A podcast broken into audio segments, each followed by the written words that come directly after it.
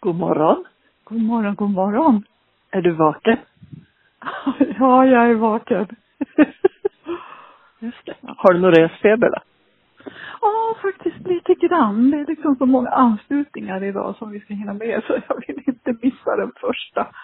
Och det brukar vara det värsta med Ja. taxin om den är sen. Precis. Börjar dagen bra så brukar den fortsätta bra. Jag hoppas verkligen det. Men du, Mm. jag har osthyvlarna med och jag har mm, med, du vet alla de där grejerna. Så att jag tror att, eh, jag tror att det ska gå bra det här. Ja, och jag har väskan full med ost. underbart, underbart.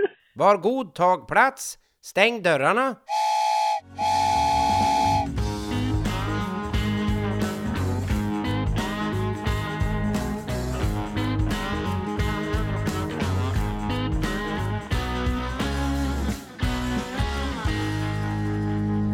Hej och varmt välkomna till detta sjätte avsnitt av podden En bana tre spår.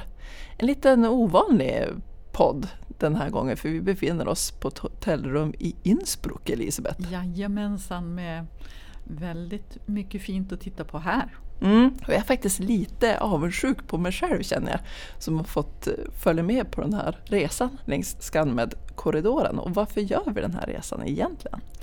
Ja, det har ju att göra med det besked som regeringen kom med i våras då de lämnade in en begäran till EU att titta över möjligheterna att förlänga en av de nio stomnätskorridorerna. Den som på engelska heter Scandinavian Mediterranean Corridor som kallas förkortat ScanMed. Så det är väl det namnet vi kommer att använda framöver. Och den här korridoren den sträcker sig då från Valletta på Malta och hela vägen upp till Stockholm idag. Men med tanke på att mycket av godset som går i den korridoren kommer norrifrån Mm. så är begäran att se över möjligheterna då att förlänga korridoren upp till Kiruna, Narvik och, och vidare mot Haparanda också. Just det. Och vi är ju totalt åtta personer med på den här resan. Det är infrastruktur, infrastrukturstrateger från Norr och Västerbotten Ja, och även från Länsstyrelsen i Norr och. Västerbotten. Och så har vi en egentligen som initierar den här resan. ja. Och det är ju Mona Mansour som Mm. sitter på vårt Europe Office-kontor i Bryssel och som är våran, alltså ehm, allt när det gäller eh, de här kontakterna då internationellt. Mm.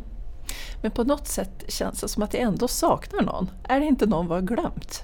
Ja, jag tror det. Ja, Nej, nu kan jag inte sitta tyst längre. För nu var det ju så att även jag, i egenskap av lokförare, blev erbjuden att följa med till bygget av järnvägen genom tunneln i Österrike. Men eh, jag upptäckte i sista minuten att vi skulle ta flyget. Och det borde jag förstått att det här med att ta flyget passar inte mig. Och det krånglade till sig rejält redan i incheckningen eh, när det visade sig att min väska vägde 200 kilo. Vill hen vara vänlig och berätta vad han har i bagaget? Ja, sa jag. Det är pandroller, sa jag. Befästningar mellan räl och sliper, vanvördigt kallad hundlortar. Och mina hundlortar väger det de väger. Är det ett problem? Och sen i säkerhetskontrollen började hela jag att pipa. Vad ska jag säga, sa jag. Jag ska till bygget i Österrike och har packat det viktigaste. Rakapparat, raggsockar och rälspikar. Nähä, och varför får jag inte flyga med rälspik? Nej, då blev jag tvungen att checka in spiken. Men då förklarade jag, jag får inte checka in mer. Jag har redan 200 kilo övervikt och hundlortar. Det blev obekväm stämning så jag åkte hem igen. Tänkte att eh, jag åker inte på studieresa i Österrike och ser på när andra jobbar. Nej, jag är inte den typen. Får jag inte vara med och lägga räls så sitter jag hellre här i loket och dricker kaffe och lyssnar på vad Elisabeth och Eva varit med om.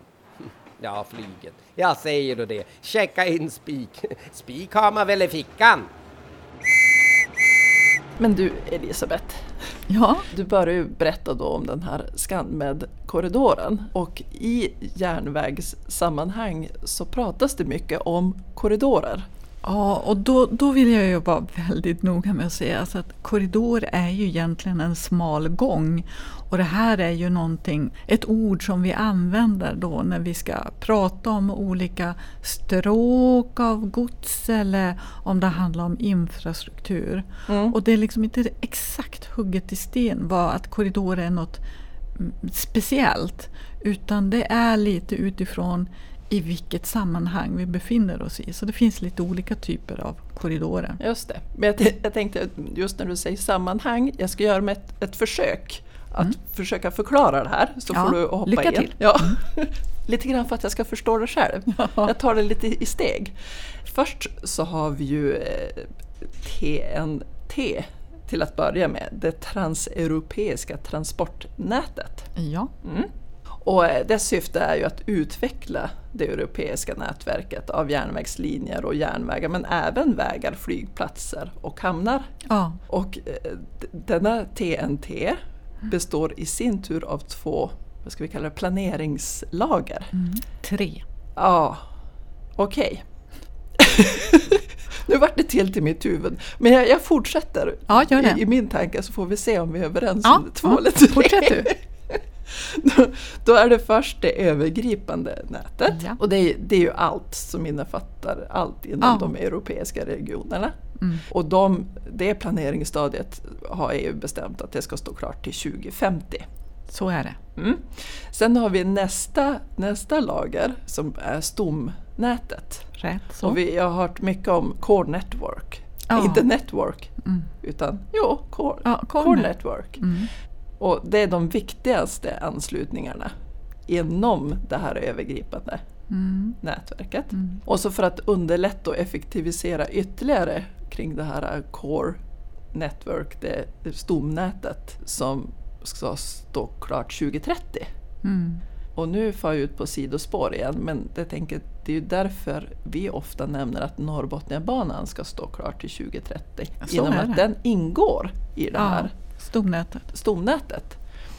Sedan 2013. 2013, ja. just det. Men återigen, det där stomnätet för att underlätta och effektivisera planeringsarbetet inom det så har man identifierat då nio stomnätskorridorer. Mm. Där då denna ScanMed som du nämnde tidigare är en utav dem. Mm. Och det är ju den längsta som jag förstått. Ja, det är den absolut längsta korridoren. Sen så är ju Norrbotniabanan ett projekt som ingår då i ytterligare en korridor som inte har egentligen med EU att göra. Mm. Den Bottniska korridoren ja. som är som ett transportstråk, flera olika delar runt Bottenviken. Bottniska korridoren började ju först som ett samarbete över länsgränserna. Men om vi tittar på själva infrastrukturen så inkluderar ju den järnvägen genom Bergslagen, Ostkustbanan, Ådalsbanan, Botniabanan, Norrbotniabanan och Haparandabanan på den svenska sidan. Och på den finska sidan så sträcker sig huvudbanan då från Torneå ända ner till Helsingfors.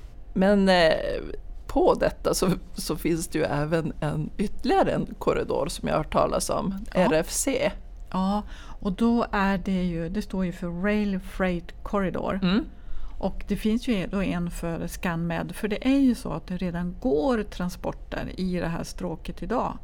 Och eh, de måste man ju ta hand om när det handlar om gränsöverskridande passager, hur man bokar, de här mindre justeringarna på den infrastrukturen som finns idag. Mm. Och, och, då säger man då att det går redan 31 300 tåg i det här stråket idag och den, den här Rail Freight Corridor den är redan 7527 kilometer Oj. och det finns redan 14 hamnar. Och, och uh, ungefär 100 sådana intermodala terminaler.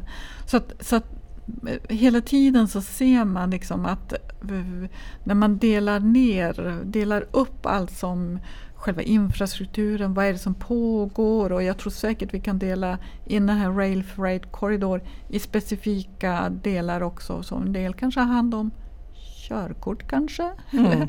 och andra kanske har hand om ja, vad ska man säga, mindre saker som behöver förbättras. Och det kan vara själva bokningssystemet och sånt. Mm.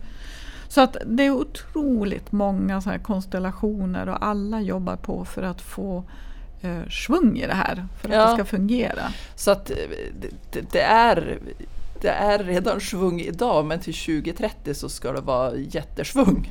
Ja, för det, blir, det, det som är så spännande med just EU, att vi samarbetar i det här, det är att vi synliggör de här flaskhalsarna som egentligen i många gånger är av administrativ karaktär. Det liksom, först kan man ju tycka att det är jätteenkelt att säga att vi borde ha en tunnel där eller en bro där eller något. Men, mm. men det finns andra hinder också. Mm. Och det här är ju så otroligt viktigt för oss i Sverige att det här fungerar. Ja, och man förstår ju syftet med RFC, Rail Freight Corridor, att, att, att vi kommer närmare varandra och vi behöver inte kontakta varje land när vi ska frakta gods utan det finns någonting sammanhållet. Ja, på en del delar mm. och andra delar inte. Så jag ska säga att um, den som vill jobba med det här, det finns hur många uppgifter som helst att, att uh, ta tag i och ja. jobba med. Och jag tänker för dig som lyssnar, det är många olika bitar och vi kommer i vanlig ordning att förtydliga lite mer på bloggen sen med kartor. Och då är det, det är alltid lättare när man får se någonting framför sig. Mm, så funkar jag precis. i alla fall. Mm. Och jag tänker bara på koppar från Boliden som ska söderut. Mm. Och vi kan se på kartor att jo, men det är faktiskt så att en del av det här ska ner till Italien för Ja, för de eh, delar som, som behövs där. Och, och vi kan också se när det gäller stål, mm. samma sak. Och när vi tittar på trä och pappersmassa, ja men hej och hå, det bara far över hela Europa. Ja, man förstår ju att den är väldigt viktig för Sverige. Ja, det är den. Men om vi tar ett exempel, så om vi ser på Sveriges pappersindustrier så täcker det liksom cirka en tiondel av EU-ländernas pappersbehov. Och, och så Finland ja, täcker ytterligare en tiondel. Och, och, när det gäller då fiberförsörjningen i EU så har är svensk pappersindustri, de har en avgörande roll för mm. det här. Och en femtedel av EU-ländernas konsumtion av sågade trävaror produceras i Sverige. Och virke det går ut till ja, England, Skottland, Spanien och Italien. Och det är då för tillverkning av möbler, dörrar och fönster. Vi behöver verkligen se till att det här fungerar söderut. Ja, och att det får bättre snurr hela vägen ner mm. också. Jag börjar tänka på nu, nu befinner vi oss ju i Österrike och hit flög vi från Umeå i morse, inte direkt då men ja. nästan i ett svep. Mm. Och då började jag tänka på alla dessa stora projekt som finns längs den här korridoren. Mm. Jag skulle kunna tänka mig att vi flög ett utav de här större Fehmarn Bält-förbindelsen. Ja, precis. Och det är ju ett projekt som har diskuterats otroligt länge och, uh, ja, det är ju faktiskt Europas uh, längsta nästan-bro. Ja, ja, nästan-bro. Och det trodde jag väldigt sent att det, att det var, skulle bli en bro. Men så blev det ju inte. Nej. Utan det blev ju en så kallad sänktunnel. Mm. Där för både järnväg och väg genom den här tunneln. Och då kommer ju bilresan att ta 10 minuter och jag tror det är 7 minuter för tåg. Jag tror och, jag läste någonstans att det blir som en tunnel för bil och en tunnel för tåg. Fast man benämner det som en. Okej. Okay. Och eh, tidsbesparingen det blir ju en timme. Och det här är, det kan låta, eh, ibland kan det låta lite men det här är väldigt mycket när man pratar om eh, infrastruktur mm. och transporter. För att, eh, och svensk exportindustri är väldigt starkt beroende av utvecklingen i Europa. Så det här är viktiga, viktiga delar. Alltså nästan tre fjärdedelar av Sveriges varuexport går till Europa. Mm. Och då är det ju Tyskland och Norge som är våra största exportmarknader. Och det, det, är ju viktigt att det fungerar de här transporterna. Då. Ja, man förstår ju att det där måste vara en riktig flaskhals. För idag är det väl färja man använder för att ta sig över vattnet. Ja, och när diskussionen, diskussionerna har gått enormt heta angående mm. den här eh, Fehmarn Bält-förbindelsen. Och då ska vi påminna om att eh, svenska regeringar har ju ställt sig bakom att den ska byggas för att underlätta. Danmark har varit väldigt positiv till det här. På tyska sidan har man inte varit lika positiv till eh, den här förbindelsen. Och så det har ju pågått diskussioner under åratal om hur finansieringen ska ske och vilka som ska vara med och vilka som ska stå för det här. Mm. Men om man backar tillbaka nu till det här eh, som vi nämnde om tidigare om, om eh, korridorerna och de är ju faktiskt en möjliggörare sådana här gånger? Ja, därför att det är ju så att ett enskilt land har ibland inte råd eller förutsättningar att bygga, de här, bygga bort de här flaskhalsarna. Men tillsammans, Mm. det är där det har varit så fantastiskt med EU att vi har lyckats få till de här transportstråken till gagn för alla så att, det, så att man klarar av att bygga de här. Rent finansiellt har det varit ovärderligt. Ja, precis. Nej, nu kan jag inte sitta tyst längre. Eh, det blir alltså en förbindelse mellan Danmark och Tyskland. Men inte en bro, utan en väg och järnvägstunnel under vattnet. En sänktunnel. Jag måste säga att jag reagerar på att förbindelsen kallas för sänktunnel. Hur kul låter det? Låter som att det redan är något som är sjunket i sank. Någon som tagit sig vatten över huvudet redan innan invigningen.